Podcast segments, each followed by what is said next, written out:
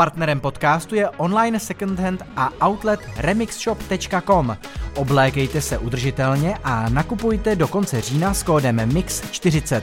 Sleva 40% platí pro první nákup. Posloucháte podcast Deníku Respekt. Dnes o chystané změně zkoušek na střední školy a péči o duši dětí i učitelů a učitelek. Podnětný poslech vám přeje Štěpán Sedláček.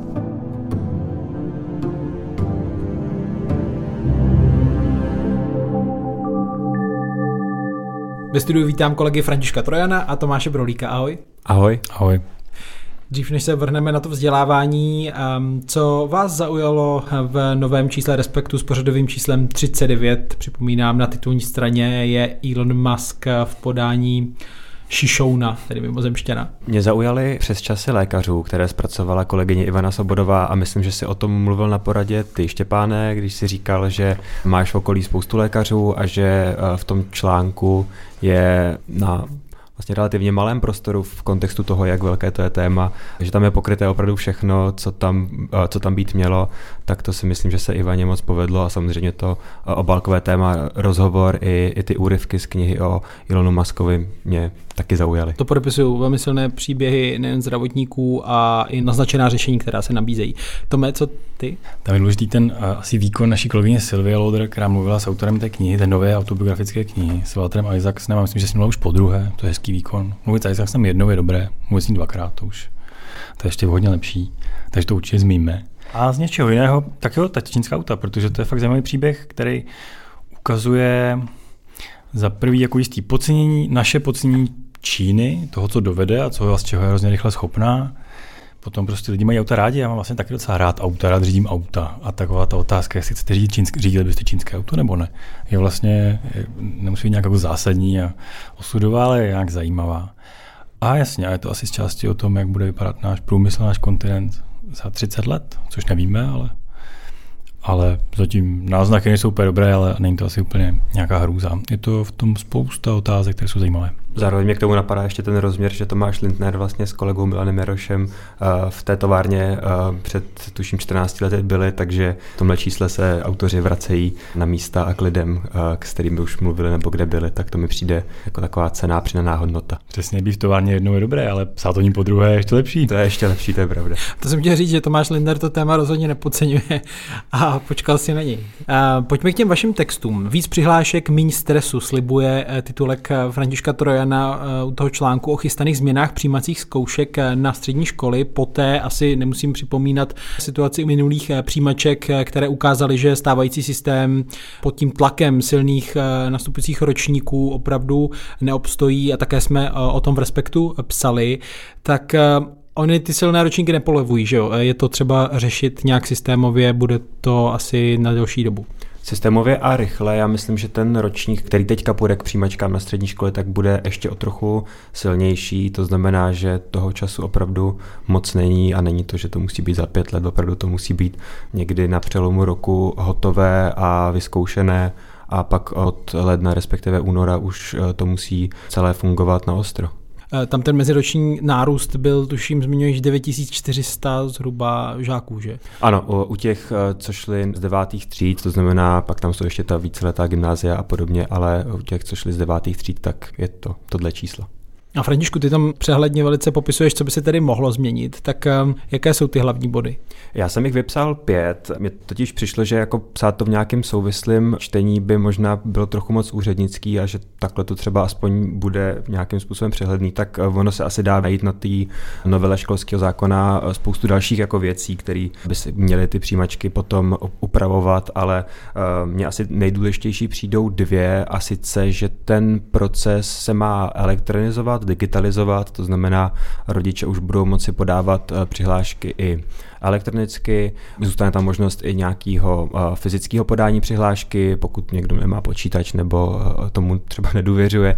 V takovém případě pak ty školy to budou digitalizovat sami a celé se to vlastně potom společně s těmi výsledky těch přijímacích zkoušek se to všechno naleje do jednoho systému, s čímž souvisí druhá podstatná změna, že to nebude, že to nebudou dvě přihlášky, budou to moct být tři přihlášky, což když jsme s kolegou Markem Švehlou v květnu mluvili s těmi rodiči a s těmi dětmi, tak tak hodně zmiňovali, že to bylo takové dilema, jestli si dát dva gimply nebo jeden gimpl, jednu obchodku. Pak se ukazovalo, že vlastně spoustu rodičů zvolilo tu obchodku taky jako druhou školu a najednou ten poslední přijatý měl daleko víc bodů než třeba v tom předchozím roce. Zkrátka, že to najednou byla taková loterie, kdy opravdu si nešlo na nic vsadit, takže to, že se navýší ten počet přihlášek, potom ty rodiče jako volali.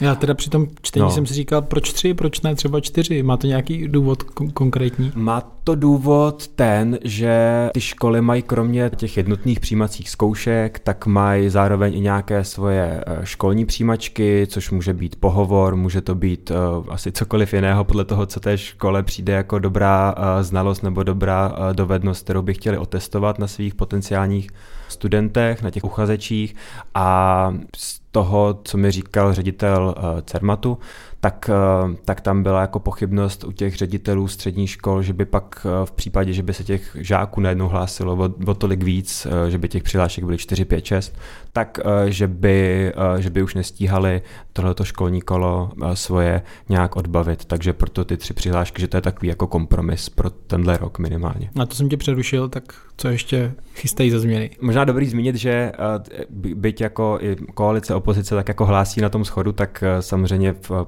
parlamentu se zvlášť v tomhle volebním období asi může zaseknout úplně všechno, takže celý to podlíhá tomu, že to skutečně projde už v prvním čtení, to musí projít, aby se to stihlo parlamentem, musí to podepsat prezident do konce roku, stejně tak, že se musí připravit celý to technické řešení taky do konce roku, takže je tam ještě spoustu neznámých v tomhle směru, jestli se to povede, nepovede, ale kdyby se to povedlo, tak eh, třetí vlastně taková důležitá změna je prioritizace těch škol, kdy to znamená, že eh, to dítě a rodič má, mají eh, tři přihlášky a musí se rozhodnout, na kterou tu školu chtějí nejvíc, na kterou druhou nejvíc a na kterou nejméně a tenhle ten systém pak eh, ruší takovéto odvolávání z důvodu kapacit, to znamená, že když někdo skončí pod čarou, tak už se na tu školu zkrátka dostat eh, nemůže, protože nad ním, nad, nad tou čarou jsou lidi, kteří zkrátka si tu školu dali, jakože na ní chtějí nejvíc eh, a, a, a dostanou se, že v tomto směru přestane fungovat takovéto 14-denní okno, kdy si někdo rozhoduje mezi dvěma školami, na které půjde, nepůjde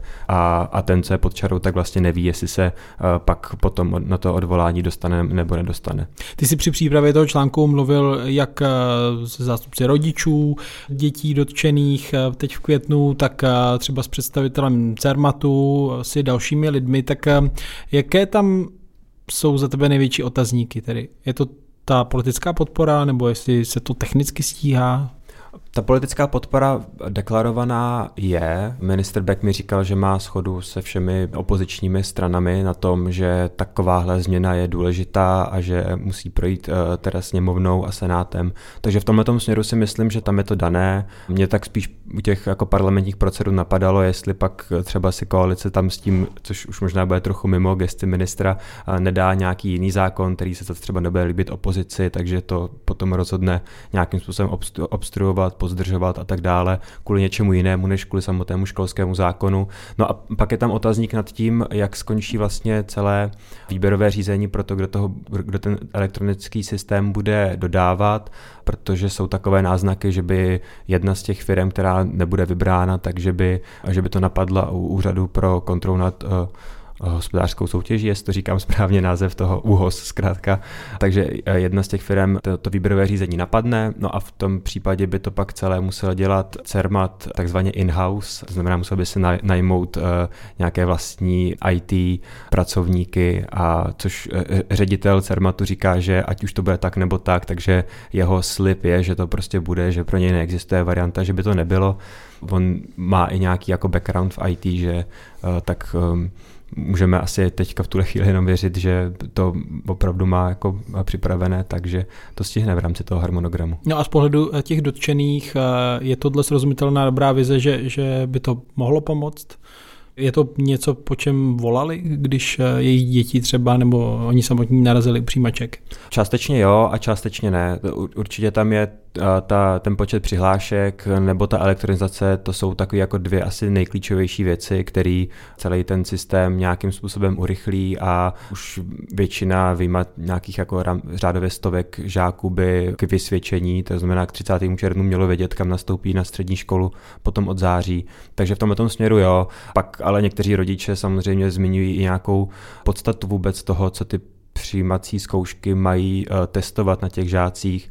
To znamená, jestli čeština a matematika jsou ty jako hlavní předměty, které opravdu každé to dítě potřebuje se naučit během toho roku, kdy prostě někdo jde na humanitní gimpl a matematiku, s matematikou už tolik do, do, do kontaktu nepřijde, ale zároveň musí umět jako matematiku na jednotné přijímací zkoušky, tak eh, to už jsou takové jako potom hlubší věci, na které, což říká minister Beck, v tuhle chvíli asi není čas a asi má pravdu, že kdyby teď se rozjela nějaká debata o tom, z čeho vlastně budeme ty děti přesně testovat a jestli to nějak celé trošku ještě ne, nepozměnit, tak eh, že, že by to prostě asi pravděpodobně nestihlo do toho, do toho příštího roku. Dodává František Trojan. Ty stresující přijímačky na střední škole rozhodně nepřidají na psychické pohodě dětí a tomuhle tématu, eh, tedy ne v souvislosti s přijímačkami, ale s běžným chodem škol, eh, se věnuje další text té vzdělávací přílohy nebo vzdělávacího bloku, který najdete v aktuálním respektu.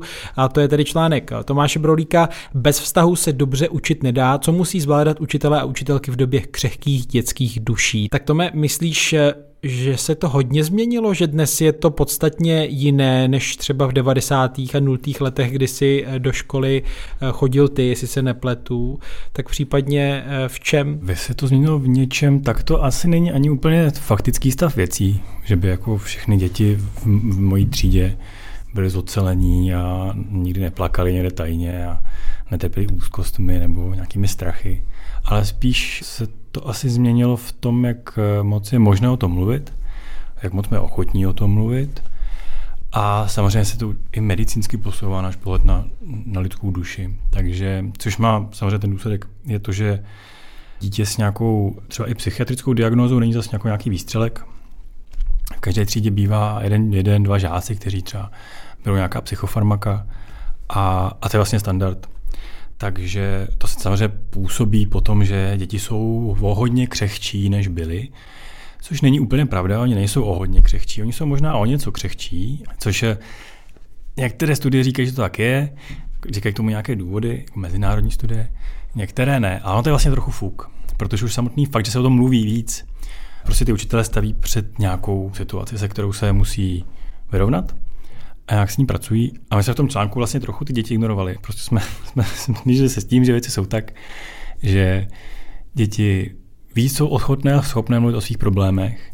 Někdy dokonce i vyžadují nějaké ohledy, jako zdravotní, stejně už máte zlomenou nohu prostě, nebo dívka má periodu, tak prostě nejde plavat.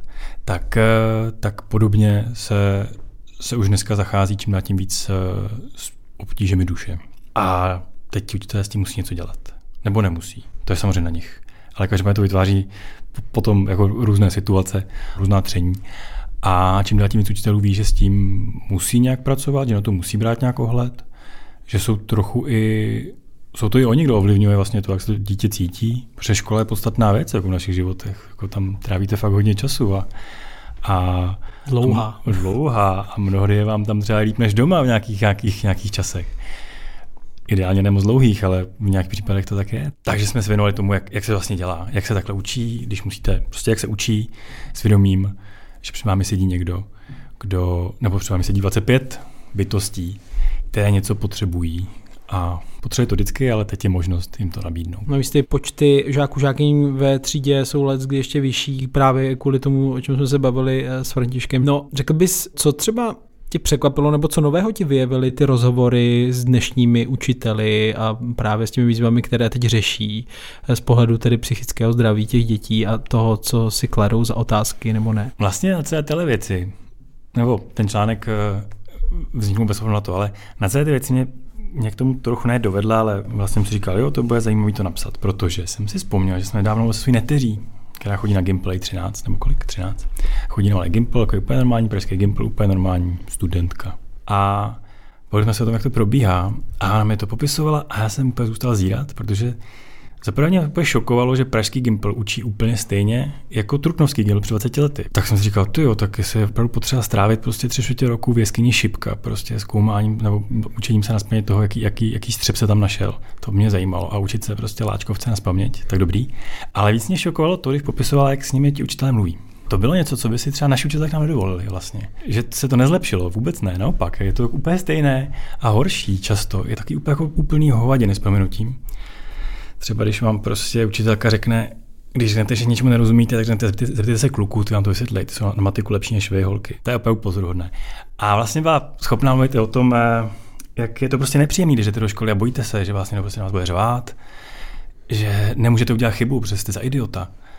A tak škola je trochu o to, aby se dělali chyby, tak nebo jinak se to neučíte. Tak, eh, tak to mě vlastně šokovalo. S tím jsem vlastně tady s tím jako backgroundem, který je anekdota, možná prostě to nepopsala úplně správně, byť myslím, že ano, a možná, že má prostě smůlu, jako externí smůlu nějaké učitele, tak, eh, tak vlastně tady s tou jako představou jak to asi jako nedělat a jak, eh, co si o tom myslí dnešní 13 letí lidé, kteří si to myslí jako leco jinak než my, jakože abych si vlastně vůbec nebyl schopný přemýšlet o tom, co, co chci po škole, jako o tom je schopná mluvit ona, což mě docela vlastně zaujalo. No a pak zjistíte, když mluvíte s těmi lidmi, kteří samozřejmě, mluvili jsme s učiteli, kteří jako sami o sobě si myslí, že to dělají a připravují se na to a skutečně to dělají, takže tomu ohledu trochu jako, ne snad průkopní, ale jo, možná, že i průkopníci, tak je to vlastně hrozně jednoduché. Ono stačí se s tím člověkem třeba bavit, s těmi studenty, jakým třeba je. E, jako, a jedna z těch učitelů, se jsem mluvil, ta Markéta Popelářová, tak říkala, jako docela důležitý jako učit děti, neučit předměty. Takže oni ty recepty jsou vlastně docela, docela prostý, což vůbec neznamená, že jsou jednoduchý na provedení, protože ono se pořád s někým bavit o tom, jak mu je a být otevřený tomu, co cítí a co, jestli je všechno v pořádku a koukat, kde se něco děje, kdo je unavený, kdo není unavený. Samozřejmě vyžaduje jako zapít hrozně moc energie, a za druhý nějakou investici jako ze sebe samotného. Prostě musíte se těm lidem otevřít, aby s vámi mluvili. A to není lehký pro nikoho. Na to, že když jste třeba učitel a jste hrozně unavený a trochu vás děti štvou ten den, což se vám může stát úplně snadno, je to naprosto pochopitelný. Tak vlastně čistě jako sepsáno do, do rad, jak být citlivým učitelem je hrozně snadný. A všichni lidé, kteří to i provozují, a nebo myslí si, že se jim to občas daří, nebo doufají, že se jim to daří, tak říkají, že je to prostě hrozně těžký, že je to, že je to fakt jako práce s lidmi a práce s lidmi je prostě těžká. No, když vás tady mám, pomenete si na nějakou v úvozovkách anekdotu, situaci právě z vašich školských let, eh, kterou si třeba v sobě trochu nesete a týká se právě třeba nějaké úplně nezvládnuté komunikace u učitelů. Jestli chcete zmínit, tak teď eh, myslím, že je docela dobrá příležitost se o něco takového podělit. Já si vybavu za sebe některé situace ze zkoušení, kdy opravdu tam se nabízí ta možnost buď toho studenta nějak podpořit nebo ho ponížit a někteří učitelé si s gustem Ty to máš čerstvější, Franto. To mám, no. Měl jsem štěstí na Gimpl, si myslím. Chodil jsem na Zatlanku a tam uh, nějak obecně, byť jsem byl čtyřkář, což asi můžu tady takhle v podcastu Týdeníku Respekt přiznat, tak jsem se setkal jako spíš, spíš jako s pochopením a, a nebo, nebo jsem, což jsem si taky jako uvědomil, že jsem že až, teď, až teďka jako, že jsem spoustu věcí možná tak jako nechával plynout a nebyl jsem k ním jako dostatečně jako vnímavý a třeba jsem měl být, jako třeba jsem měl říct, že nějak se jako vy, vyhranit vůči něčemu, že jsem, uh, že se ke mně nebo k někomu prostě nebylo jako zacházeno správně nebo komunikace, že byla špatná.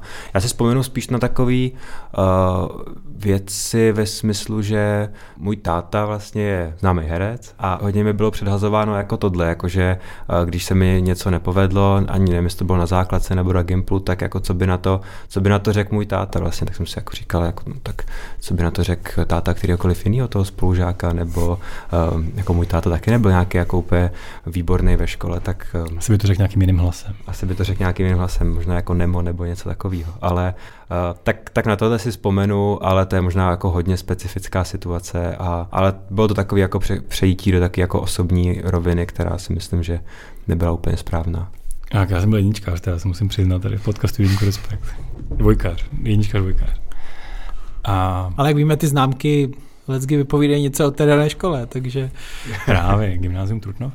A já myslím, že vlastně jsem, ne, to asi nebavu nic takového, ještě už jsem být taková třída, kterou tak jako učitelé měli rádi, jakože jsme hráli divadlo a tak. Je. A vlastně něco si pamatuju, že já jsem taky šel na Malé Gimple A že tam vlastně přijdete a teď jsme měli takového učitele, takovou legendou ve městě.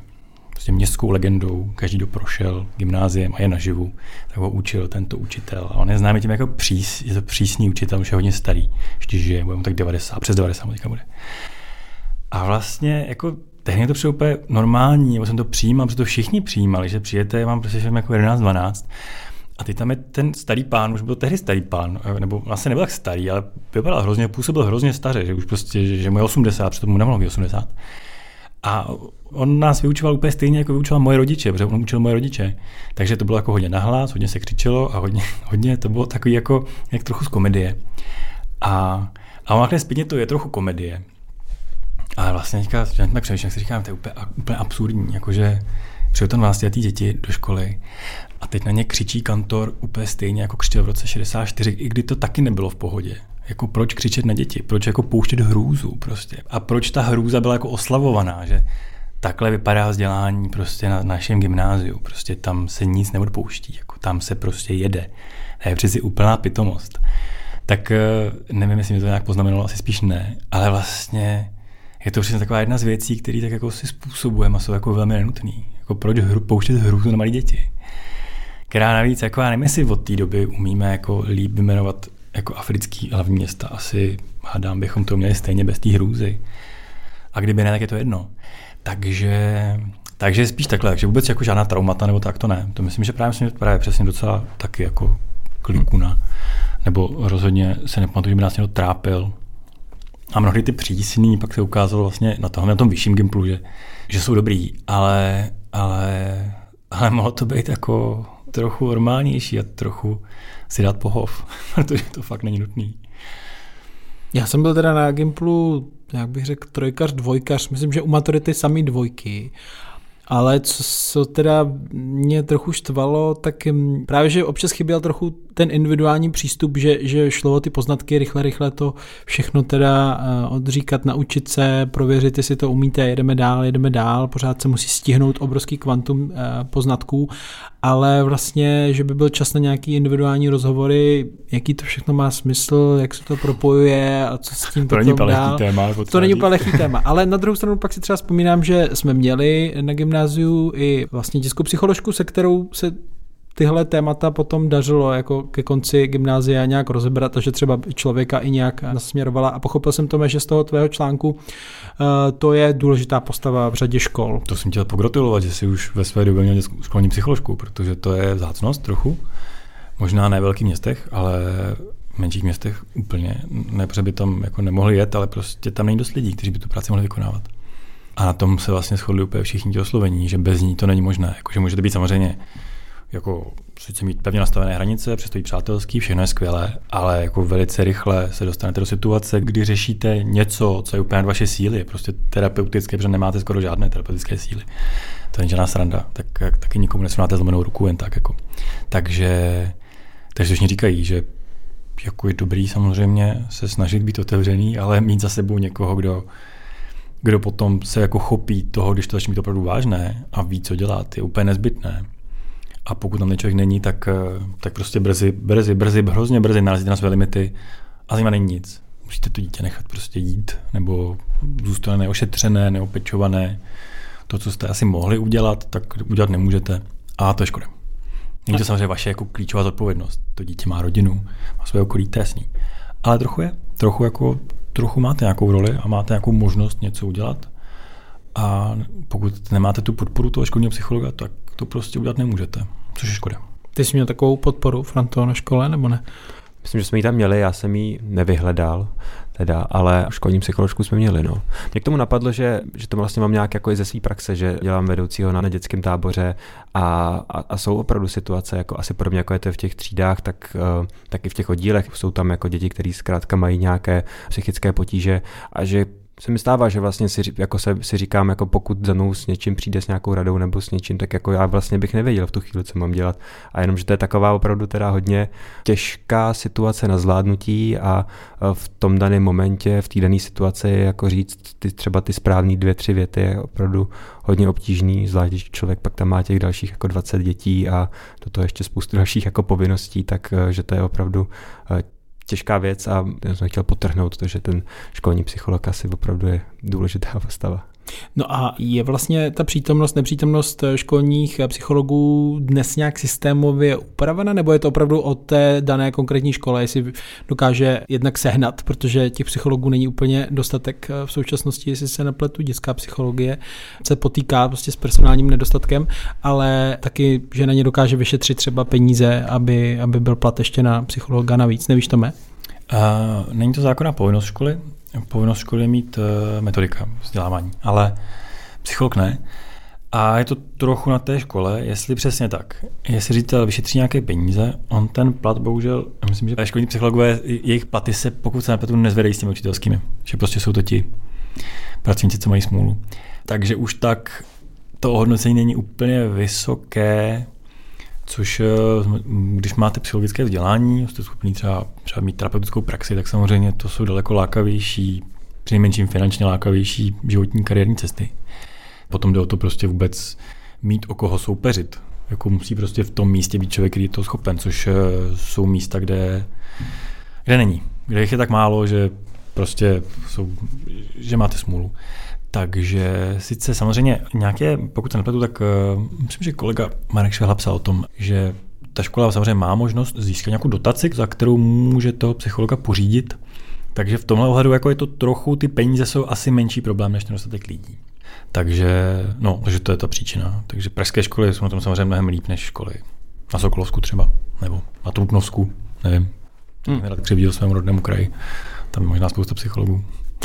Z toho tvého článku to mi, mi přišlo, že tu psychologickou pomoc nebo podporu by potřebovali ale docela systémově i ti učitelé, že to je opravdu nelehká úloha být oporou a všechno to zvládat a sám prostě se nezachvět nebo nějakým způsobem udržovat si psychickou hygienu, aby se z toho člověk sám nesesypal a nevyhořel, což je právě problém, který se týká učitelů ve zvýšené míře. Myslím, že to zmiňuje i jeden z těch eh, tvých pedagogů, se kterými jsi mluvil. To je pravda, no. Tak ono v momentě, kdy jako školní psycholog pro děti je luxus, tak uh, zaprvé teda vy jako učitel můžete zajít samozřejmě za tím školním psychologem. Ale on většinou má tak jako zaneprázdněno těmi dětmi, že prostě máte smůlu, už se nevědete, není na vás čas. Což je v pořádku, nebo tak ti, oni tam je hlavně pro ty děti, ten, ten školní psycholog. Ale učitelé by určitě potřebovali prostě nějakou supervizi. Jako to mají skoro všichni. Teď ani nevím, jestli možná, že to dokonce do jistý míry zákona, nevím, jestli je zákona, ale rozhodně většina organizací, to má prostě jako svůj vnitřní předpis, že prostě chodíte na supervizi. Prostě povídáte si s někým, kdo ví, jak vypadá vaše práce, zná už ji třeba i dělal. A prostě si popovídáte. Což je hrozně důležitý. A myslím, že takhle se všichni sociální pracovníci v Česku drží aspoň trochu nad vodou. Že bez toho by prostě se tento systém zhroutil, protože by se všichni úplně vyhořeli, a by to taková popel a žádné služby. Učitelé to nemají. Je to hodně velký luxus mít tu možnost. A v máte tu možnost, tak a teď zase samozřejmě to nám žádná tvrdá data, ale jak říkali ti, ti lidé, se kterými jsme mluvili, své zkušenosti, tak to není úplně často využívané, protože si řeknete, na to nemám čas, já to nepotřebuju. To je úplně běžná reakce, to je vlastně proto asi spousta lidí nechce chodit pořád třeba k terapeutovi, když by třeba jim někdo říká, možná by si směl s někým popovídat, tak, eh, tak lidé to nedělají z různých důvodů. Mají pocit, že je to stigma, nebo že, že to je pitomost, že to nepomáhá, že povídání k ničemu. Těch důvodů je, může být tisíc, nebo nemají čas. Ale, ale jasně, no, bez toho je to samozřejmě výrazně těžší. Jako naučit se pečovat o svoje psychické zdraví je hrozně těžký. To umí fakt málo kdo. To, to je jako velká dovednost učitelé mají hodně málo času, mají hodně, hodně, hodně vyčerpaní z té práce, to je prostě náročná, tak není úplně divu, že, že, že se v nějak jako velkém počtu se nezocelují a nejsou vlastně v tom jako nějak jako odlišní od zbytku, od zbytku nás, kteří neděláme takovou jako náročnou práci vlastně sociálně, psychologicky. No, ale asi jim to škodí vlastním samotným. A v důsledku, jasně, v když jste unavení, když jste prostě, když máte toho plné, plné zuby, tak, tak neděláte dobře žádnou práci. Ani hasičskou, ani pekařskou, ani, ani úřednickou, ani učitelskou. Ale jako myslím, že model, kdy každá škola má svého supervizora pro učitele a každý učitel se může kdykoliv obrátit na někoho, kdo mu pomůže a poradí a řekne mu, to je úplně v pohodě, že jsi úplně vytočený, to je naprosto v pořádku. Jenom to popiš, nebo nevím, jak to přesně může probíhat, tak eh, to je hodně daleko. Dodává Tomáš Brolík, který spolu s Františkem Trojanem napsali dva ze tří textů té vzdělávací přílohy v aktuálním respektu. Třetí text se věnuje sporu o učebnice dějepisu, je od eh, Marka Švehly. Díky, že jste si udělali čas i na podcast. My děkujeme. Taky díky. Myslím, že můžeme společně eh, popřát pevné nervy jak učitelům, tak tedy žákům a žočkám, které se chystají na ty přijímací zkoušky na střední školy a asi můžeme popřát, aby tedy byla ta nová lepší varianta v jejich případě už. Dodávám, že v trafikách a na stáncích už eh, je také náš nový speciál o práci. Jak se pozná dobrá práce? Víme to? V práci totiž strávíme přibližně polovinu života což by mělo být dost na to, aby ty roky nebyly především úmorným čekáním na chvíle, kdy máme konečně volno. Na práci se dá koukat z různých úhlů, my se jich co nejvíce snažíme popsat ve speciálním vydání Respektu. Najdete v něm například návod na to, jak si vybrat dobře kariéru, jak vypadá práce kurýra nebo třeba tvůrkyně obsahu na platformě OnlyFans, nebo také, jak by mohl vypadat čtyřdenní pracovní týden v praxi. Zároveň se ve speciálu ale věnujeme i tématům důstojné práce a překážkám, kterým na pracovním trhu během našeho života můžeme všichni čelit. Jaké to je pracovat jako dělník, když nemáte na výběr? Existují vůbec odbory pro 21. století? A věří české firmy starším zaměstnancům? To a mnoho dalšího se dočtete ve speciálu Jak se pozná dobrá práce, který vychází tento týden. Ke čtení vás zve Andrea Procházková, zástupkyně šéf-redaktora. Díky, že nás čtete i posloucháte a i za vaši přízeň. Připomínám, že podcasty Týdeníku Respekt vznikají díky předplatitelům a předplatitelkám. Naslyšenou se těší Štěpán Sedláček.